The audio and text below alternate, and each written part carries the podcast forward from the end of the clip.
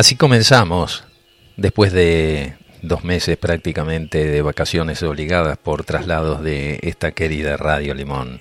Nuevamente desde nuestros estudios propios y para todo el universo, esta es la otra realidad. Un puente entre dos orillas por la 90.3 Radio Limón en el aire de las sierras. Con notas, entrevistas, análisis, e investigación sobre temas que procuran hacer funcionar las neuronas, el discernimiento y la creatividad, dones que si no se ejercitan se atrofian. Puesta en el aire, nuestro querido director Facundo Crispín Acoglanis. Felicitaciones, señor. En la columna fitoterapéutica, mi amada Diana Pereira. En la producción, Yair Berenstein. Y en la conducción, quien les habla? Oscar Acoglanis, un aprendiz eterno. Como entrevistado tendremos hoy al señor Marcelo Albala, escritor, conferencista, investigador sobre el Centro Energético de ERX y facilitador del desarrollo interno.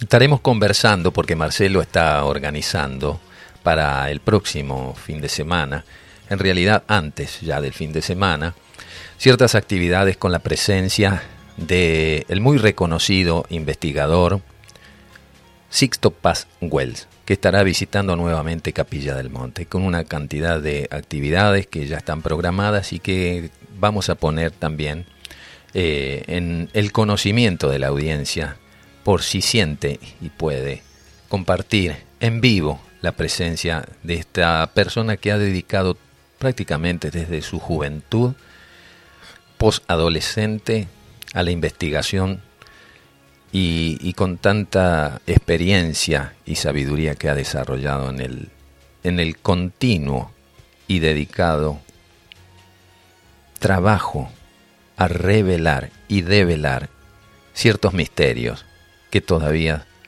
tenemos por delante para descubrir, o en todo caso, para dar a conocer.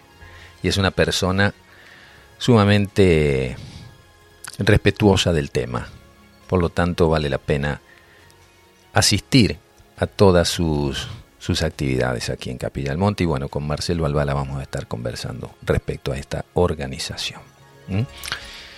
Bien, vamos a ir con una columnita. ¿Se acuerda usted, señor director, cuál era la columnita? Ahí está.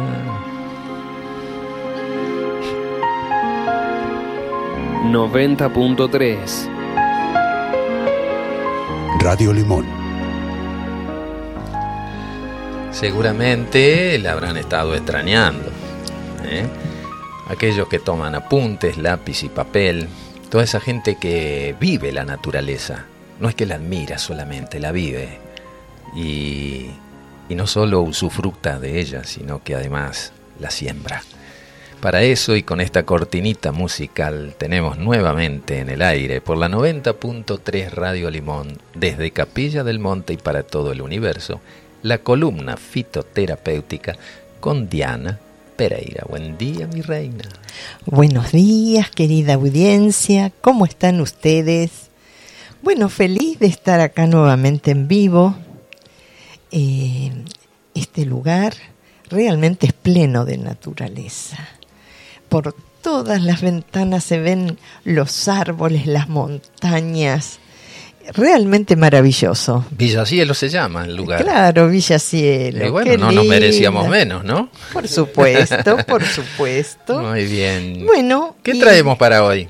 Y bueno, ya hace un tiempo habíamos empezado con plantas para el aparato urinario, algunas patologías.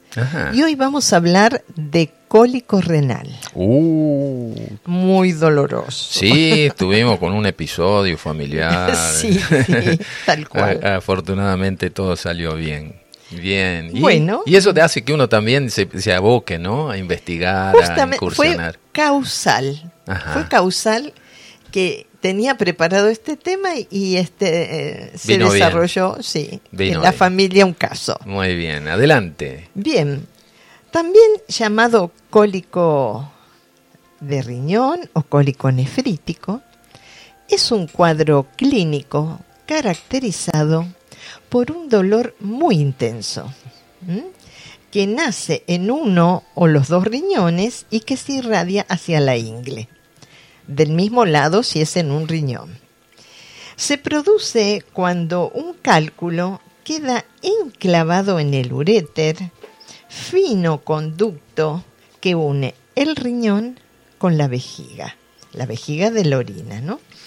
El dolor lo producen los espasmos del fino músculo que forma la pared del uréter, con lo que trata de eliminar el cálculo este, en su interior.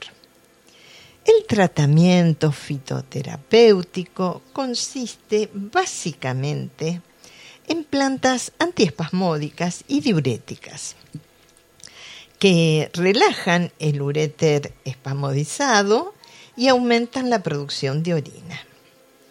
En aplicación externa resultan muy útiles las castaplasmas calientes de harina de linaza. También importante la pasionaria, que es antiespasmódico, sedante y calma los dolores cólicos. Tomar infusión de flores y hojas. Tenemos la verbena, que calma el dolor de los cólicos renales. Lo usamos en una infusión de las partes floridas. La manzanilla romana, antiespasmódica, digestiva. Infusión de sus cabezuelas floridas. El abelmosco calma los dolores cólicos. ¿Cómo lo usamos? En infusión de sus semillas. El abelmosco y otras plantas del género de las hibiscus producen muy bellas flores. Sus semillas contienen un aceite esencial de marcado efecto antiespasmódico, muy útil para calmar los dolores cónicos, como por ejemplo los renales. El nombre científico, Hibiscus abelmoschus. Las arenillas, las semillas del abelmosco son muy apreciadas por los perfumistas hindúes y árabes, quienes las utilizan además como afrodisíaco. Por la acción del calor o roce, desprenden un intenso aroma al almizcle y a ámbar y en algunos lugares de América Central las añaden al café con el fin de darle más fragancia. Las semillas de abel mosco contienen un aceite esencial con un marcado efecto antiespasmódico, es decir, capaces de relajar los músculos de las vísceras huecas espasmodizadas. Por ello, se emplean con éxito para calmar el dolor cólico de intestinos, bilis o renales, así como los espasmos uterinos que suelen acompañar a las menstruaciones dolorosas, o sea, dismenorrea. También tienen un efecto sedante sobre el sistema nervioso. ¿Cómo lo preparamos? Bueno, infusión. 50 gramos de semillas por litro de agua y se toman de 2 a 3 tazas diarias. Pertenecen a la familia de la rosa china, el abelmosco, sí. Vamos a hablar de la hierba luisa, nombre científico, Hipia y este, muy conocida por los asiduos a la misión, porque ahí lo que se les ofrece a los que nos visitan es una tisana de cedrón o hierba luisa. Otros nombres, bueno, ya dijimos cedrón, cedroncillo, hierba cidrera, hierba de la primavera es antiespasmódica y se usa en infusión de sus hojas. Un tecito de cedrón para alegrar el corazón. Así es. y también es muy digestiva. Es aromática, estomacal, sedante. La hierba luisa es otro de los grandes regalos de la flora del Nuevo Mundo.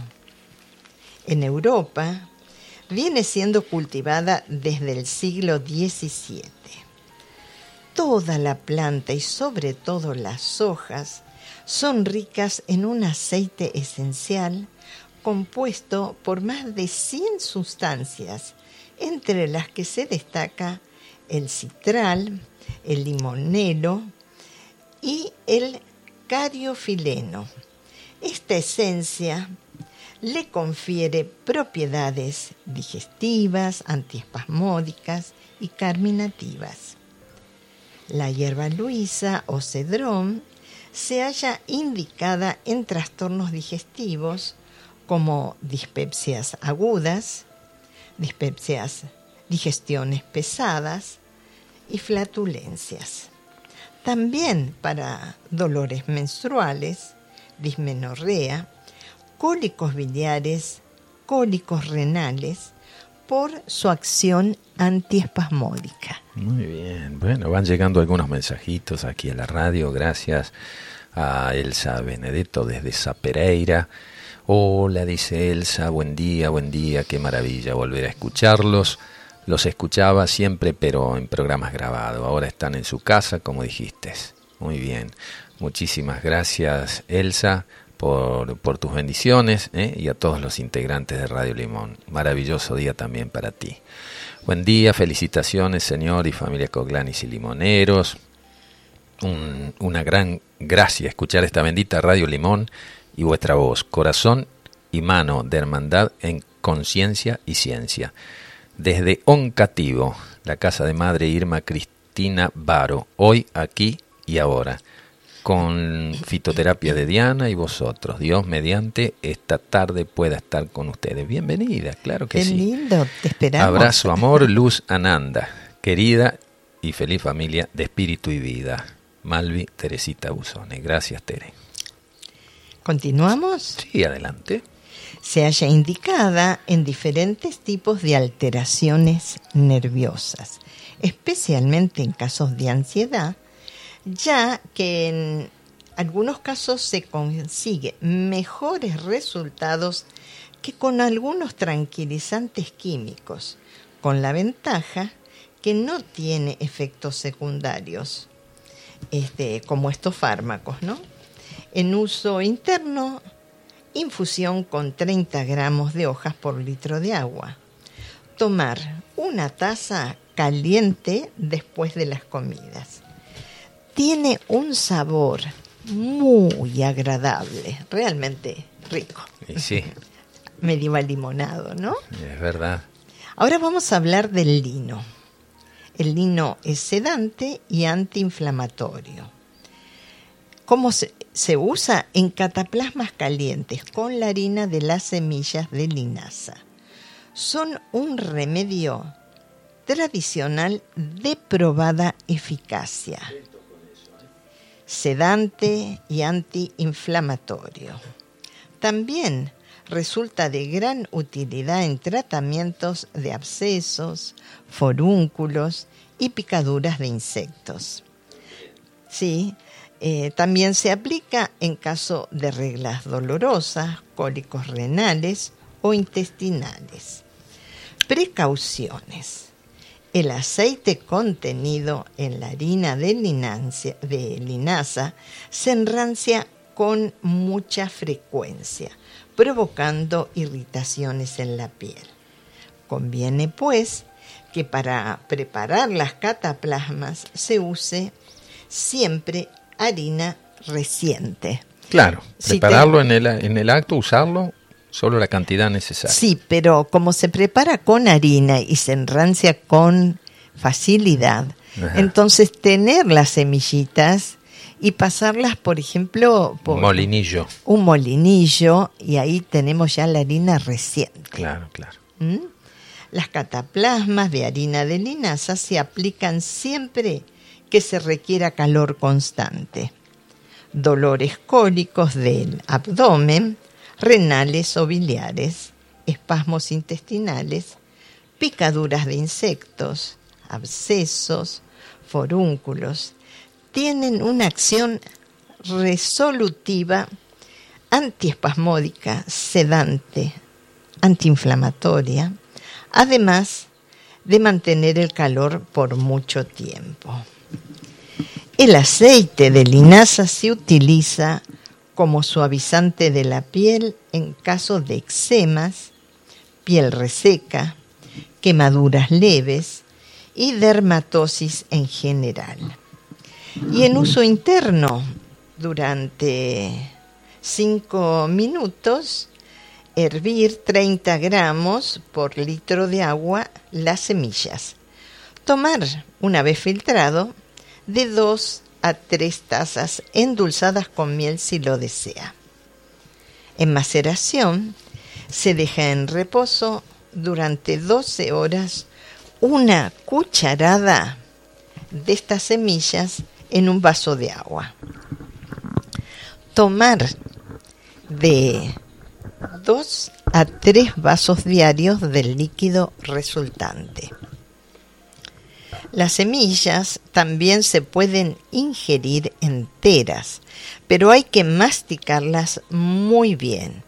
La dosis, una cucharada cada 12 horas. En uso externo, las semillas de lino bien trituradas, o sea, harina de linaza, se agregan o se añaden al agua hirviendo hasta obtener una papilla espesa. Normalmente se necesitan de 30 a 40 gramos por cada medio litro de agua. Se aplica en la cataplasma, este, pero conviene proteger la piel con un paño fino para evitar que se produzcan quemaduras. Lociones de aceite de linaza Mira, también. Sí, se aplican directamente sobre la zona de la piel afectada. Las semillas de linaza pueden eh, eh, usarse como alimento. Son especialmente recomendables para los diabéticos por su escaso porcentaje en glúcidos y por su elevado contenido en proteínas. Deben consumirla también quienes padecen desnutrición o quieran engordar. Esto es más raro. sí. Ahora vamos a hablar de la biznaga. Potente espasmolítico. Los principios activos de la biznaga se encuentran en los frutos. Todos ellos tienen un marcado efecto antiespasmódico, por lo que resultan útiles en las siguientes enfermedades.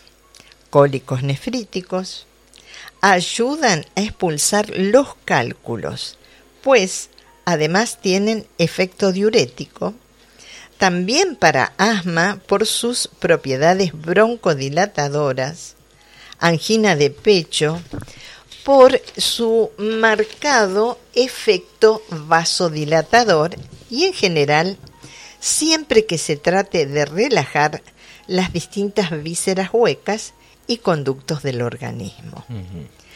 Todas las vísceras huecas están recubiertas de una capa muscular que puede espasmodizarse, causando un intenso dolor. La biznaga puede vencer dichos espasmos. Vamos a la preparación y empleo. Infusión de 30 gramos de frutos en medio vaso de agua. Una vez colada, se toman hasta tres tazas que pueden endulzarse con miel. Se compra en las grandes dietéticas. Otra planta útil para estas patologías es el abedul. Es diurético y facilita la eliminación de arenillas. Su nombre científico, Betula alba. Es un buen alivio para los, eh, cólicos de riñón. En los saunas de los países nórdicos se utilizan las ramas de abedul para azotar sus brazos y piernas a fin de activar la circulación de la sangre en la piel. Como acá usamos la ortiga, ¿no es cierto? Sí.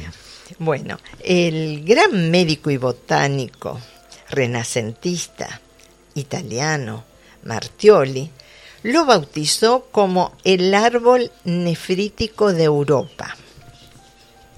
Propiedades. Las hojas y las yemas de abedul contienen eh, sobre todo flavonoides que confieren un gran efecto diurético, o sea que ayuda a eliminar los líquidos, y también taninos y aceite esencial.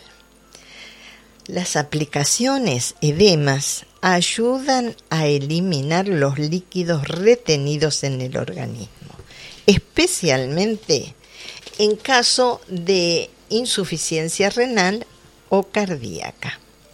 A diferencia de otros diuréticos químicos, las infusiones de hojas de abedul no provocan la pérdida de grandes cantidades de sales minerales, eh, con, la orina, que se pierden con este, los productos químicos farmacéuticos, ni irritan los tejidos del riñón. Por el contrario, son capaces de regenerarlo y desinflamarlo.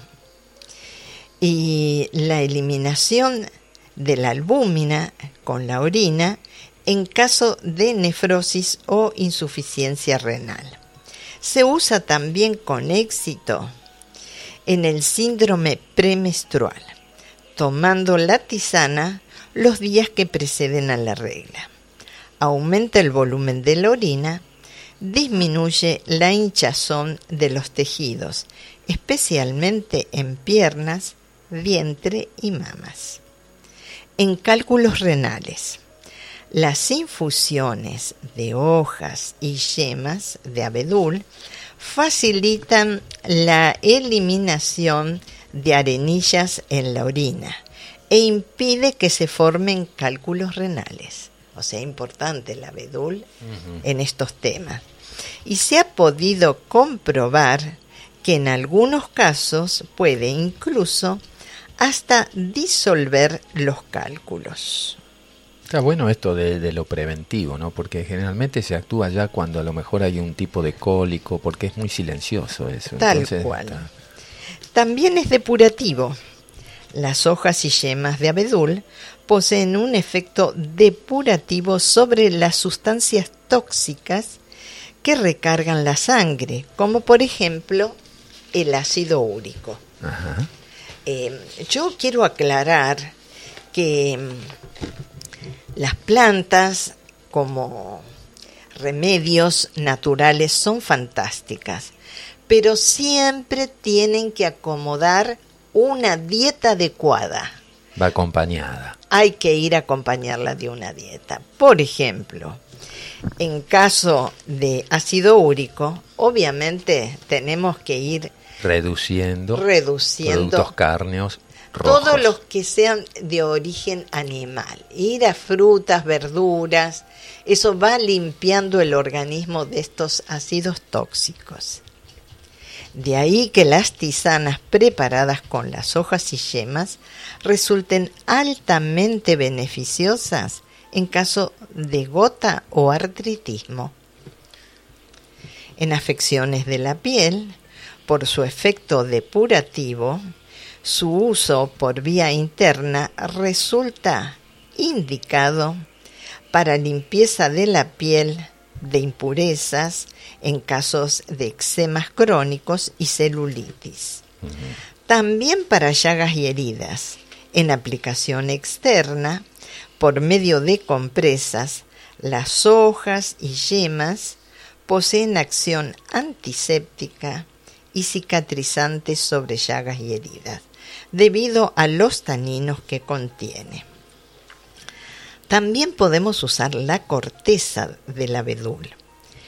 Como la del sauce y la del quino, tiene propiedades febrífugas. Se toma en decocción para bajar la fiebre. Al principio de la primavera, antes de que salgan las hojas, Pinchándole el tronco, el abedul puede proporcionar una savia y, y realmente generosa. Esta savia tiene las mismas propiedades que hemos descrito para las hojas y yemas, pero además constituye una agradable bebida. Las aldeanas del norte de Europa la toman para disfrutar de un cutis limpio y sano, porque limpia y purifica el organismo. Muchas mujeres en los días previos a la regla sufren retención de líquidos, lo cual provoca hinchazón de los pies, del vientre, de las piernas y del pecho.